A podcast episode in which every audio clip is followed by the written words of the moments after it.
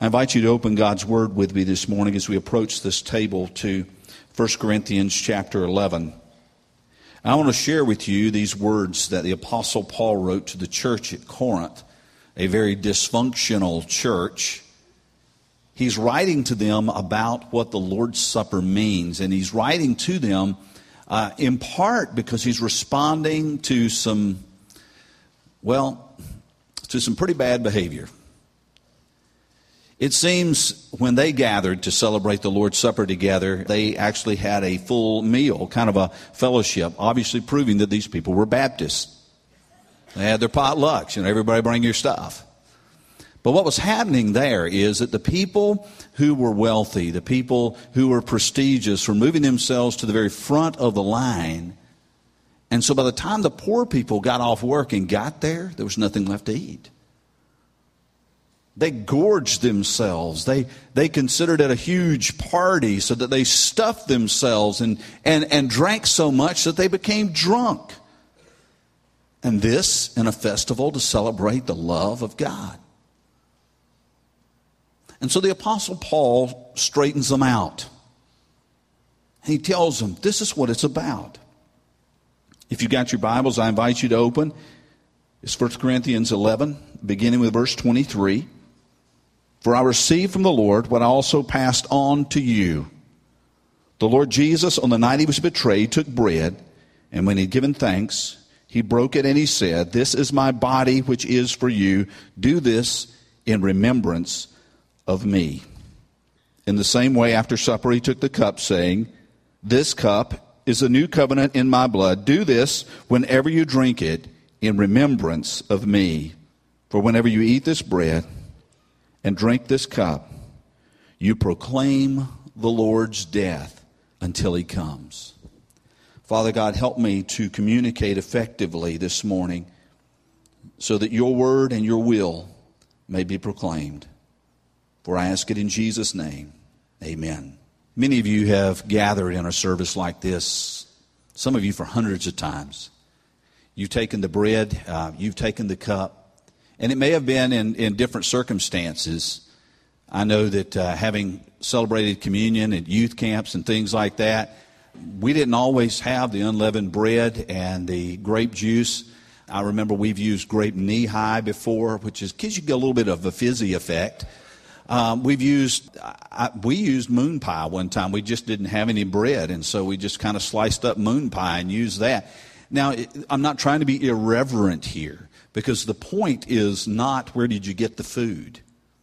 The point is what it means. And whether you've celebrated the Lord's Supper 100 times or not, whether this is the first time you've ever gathered around this table as a believer to share in this meal, the elements mean the same thing. When we come to this table, we recognize the body of Jesus in the bread. The bread that Jesus broke and gave to his disciples. And this is significant because we have a Savior who came to earth as a human being. That's what we celebrate on Christmas, if you haven't put the two together. We celebrate Jesus coming to us in a body, coming to us as a baby, fully God and yet fully human. He lived and walked among us, and we don't often think about this, but he had to deal with the same kinds of things that we did. His feet got dirty. His legs got tired. The smells that turn our stomach turned his too. He was human in every way that we are human, and yet he was God. And he came and he not only did miracles and not only taught, that was not his primary purpose in coming. His primary purpose in coming was the cross and the resurrection. And when Jesus hung on the cross, this was not some spiritual apparition. This was not some sleight of hand. He hung on the cross bodily. The pain was real. The wounds were real, and the death was real. And when we gather around this table and we take the bread in our hands and we feel it and we taste it, it is a reminder that Jesus came physically to us to give up his life on the cross for us. This is my body given for you.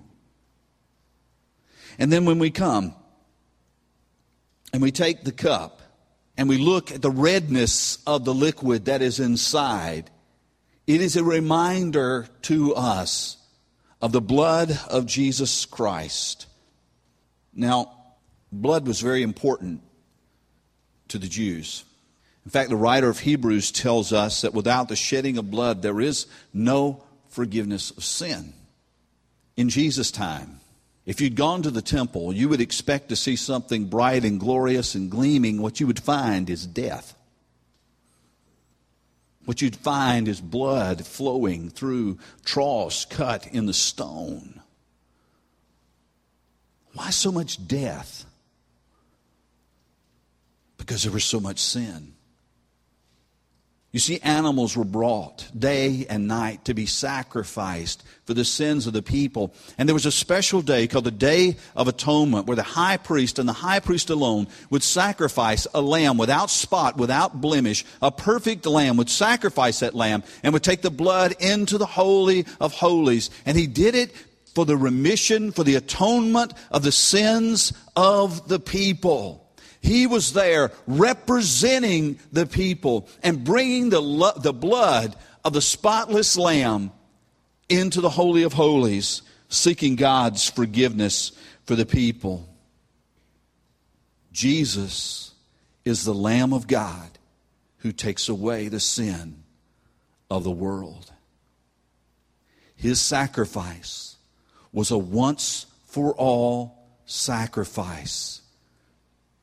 His blood covering our sin. His blood washing us clean, making us pure. His blood. This is my blood. The blood of the new covenant.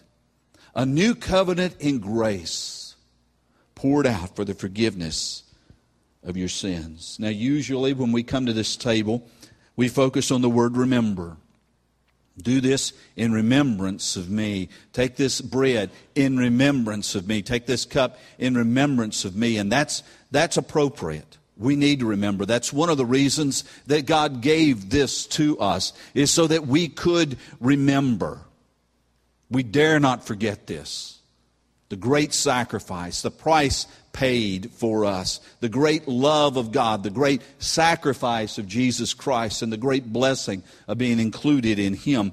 But today I'd like us to focus on verse 26.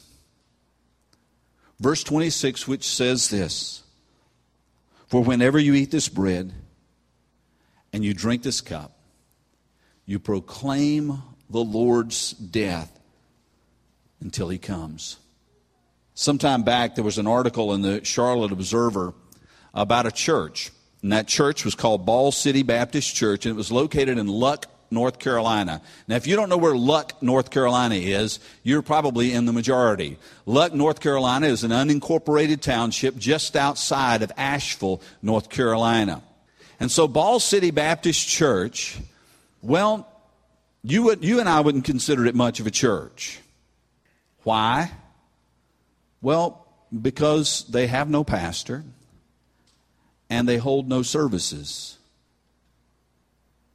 All the members have either died or moved away, all save one, 74-year-old Florence Hayes. This one lady arranges to have the lawn cut, to have the building taken care of. And every Sunday morning, without fail, Florence Hayes gets up. She unlocks the doors of Ball City Baptist Church. She turns on the lights, the heat, or the air as needed. She arranges the flowers on the pulpit. She sits and she waits. When asked why, she said, "I do all this in case someone comes." She wasn't doing it because this is tradition. This is my father's church, my grandfather's church, my church for generations. She didn't do it because, you know, I was put on the cradle roll the Sunday after I was born, and I've been here ever since. She didn't do it because this is a church in which I'd been baptized in which I was married in. This is a church in which my husband had his funeral. She didn't do it for that reason. Her reason for showing up on Sunday mornings was in case someone else came.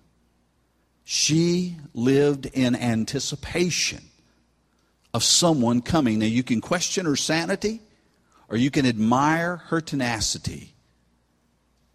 But she lived with a sense of anticipation and hope. In the last book of the Bible, a book called Revelation, there's a short prayer at the end. 3 words in English. Come, Lord Jesus. It is a prayer of anticipation, a prayer that looks forward. And it is birthed from a promise from Jesus himself.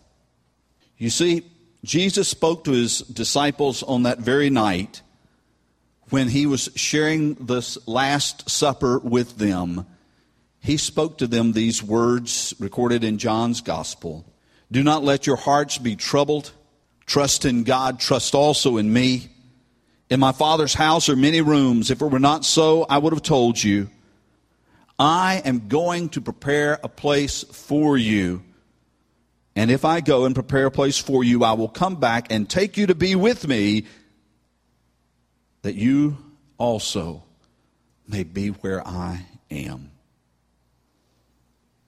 You see, on that same night that Jesus pointed towards these elements, the bread and the cup and the cross that was to come, he also pointed forward with a promise that you who believe in me, I'm going to prepare a place for you, and I will come back and take you to be with me.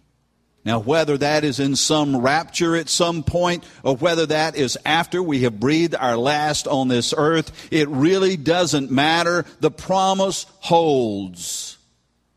The prophets long ago foretold a Messiah who would come, who would live, who would teach, who would suffer, who would die, and who would rise again. And Jesus came to be the fulfillment of that promise, that prophecy. And he then gave us great and precious promises, that he goes to the Father, that he sends the Spirit to live in us and through us, and that he prepares a home for us and will come again to take us to where he is.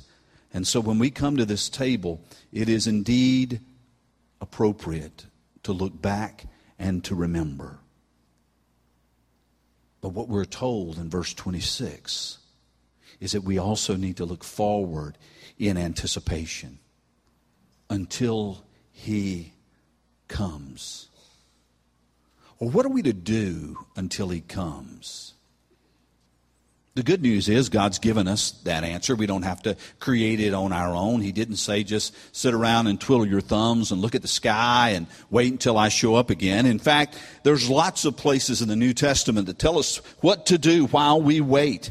In the parable of the 10 talents in Luke chapter 19, we're called to be good stewards of that which God entrusts to us. And so whatever God has given us in this life, we're to use it for his glory and for his kingdom. In 1 Corinthians 15, the Bible commands us to give ourselves fully to the work of God. That is what we're to do while we wait.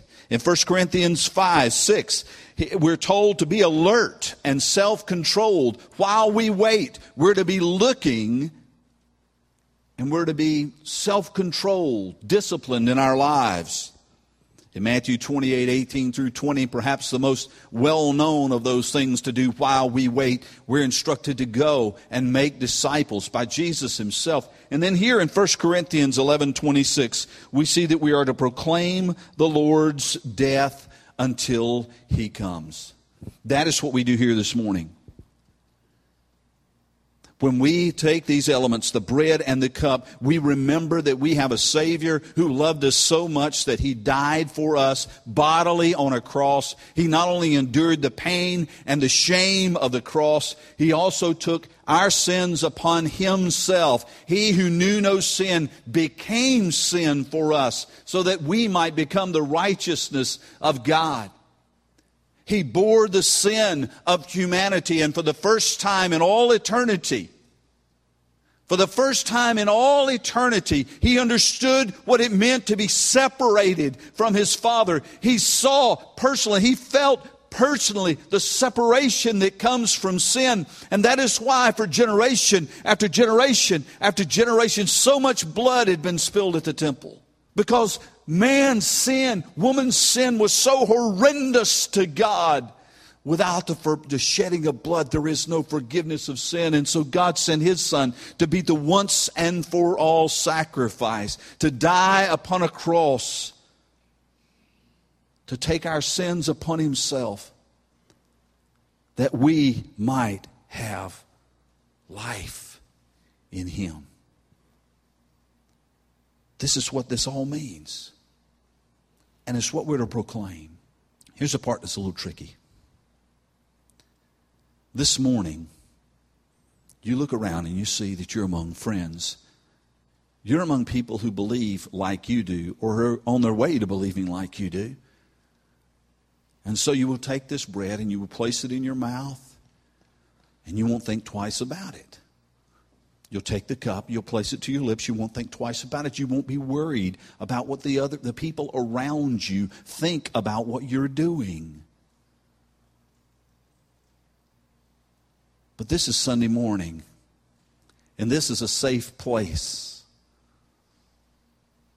But pretty soon, you're going to go out these doors, and then outside, and you're going to be in a world that is in many ways dark and desperate and apart from Christ.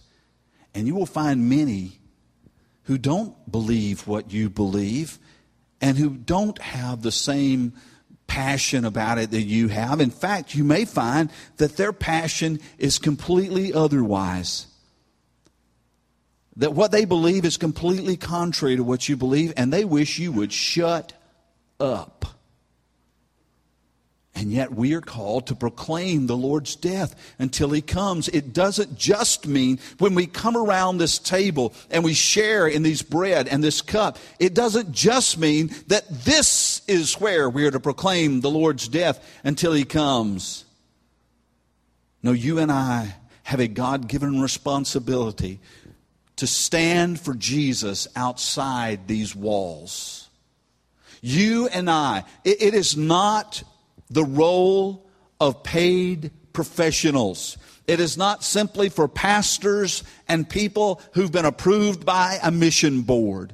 Each of us has the God-given responsibility and blessing to stand for Jesus Christ, to tell people why you believe what you believe, to not just do good to them, but to let them know why you're doing it. Because God so loved you and God so blessed you that you want to show His love and His blessing to others. We are to proclaim the Lord's death until He comes. We're to do it without shame. The Apostle Paul said, "I am not ashamed of the gospel, for it's the power of God for the salvation of everyone who believes, first for the Jew, then for the Gentile." What he's saying here is, listen, folks, I realize that I worship a crucified Jewish rabbi. A man who by their standards was humiliated and defeated. I realize that in your eyes that may not be very impressive. But I know more. I know more, that when they buried that Jewish rabbi on the third day, the grave could not hold him, and he came bounding out in glory. And I know that my life is in His life.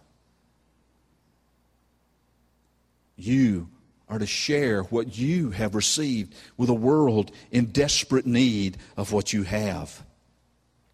In fact, Paul went on to write to his young protege Timothy these words in 2 Timothy 1.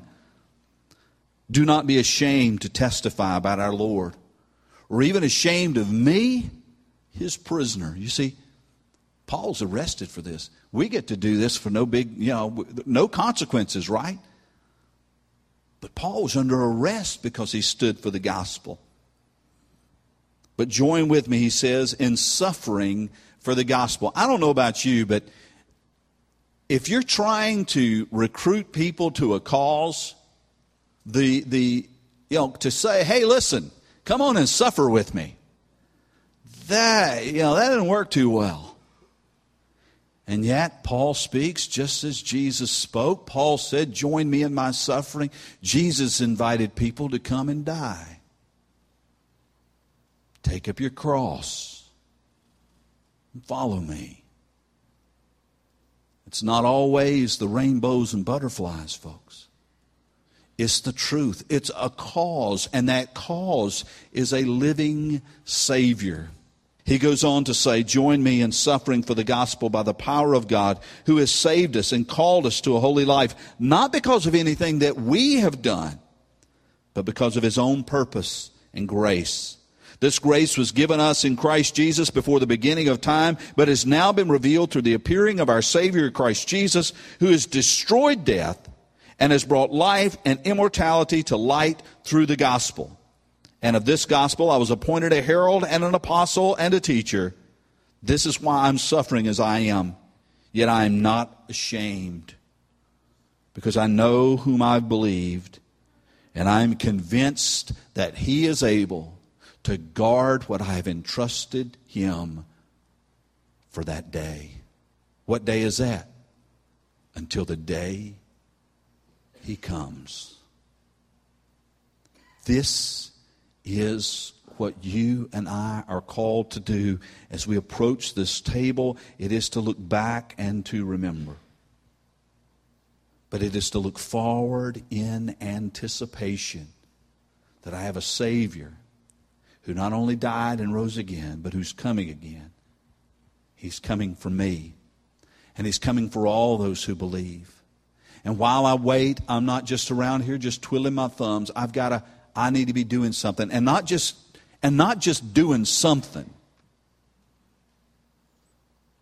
I have a confession to make. Doctor's offices, you do a lot of waiting, and I'm not the best at that.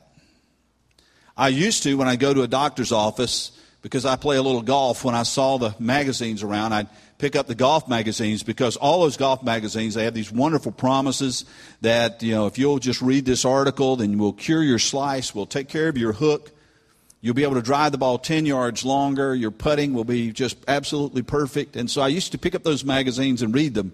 And then this realization came on me. I'm not a germaphobe, but I realized that most of the people who come to doctor's offices are sick. They also have looked at those magazines.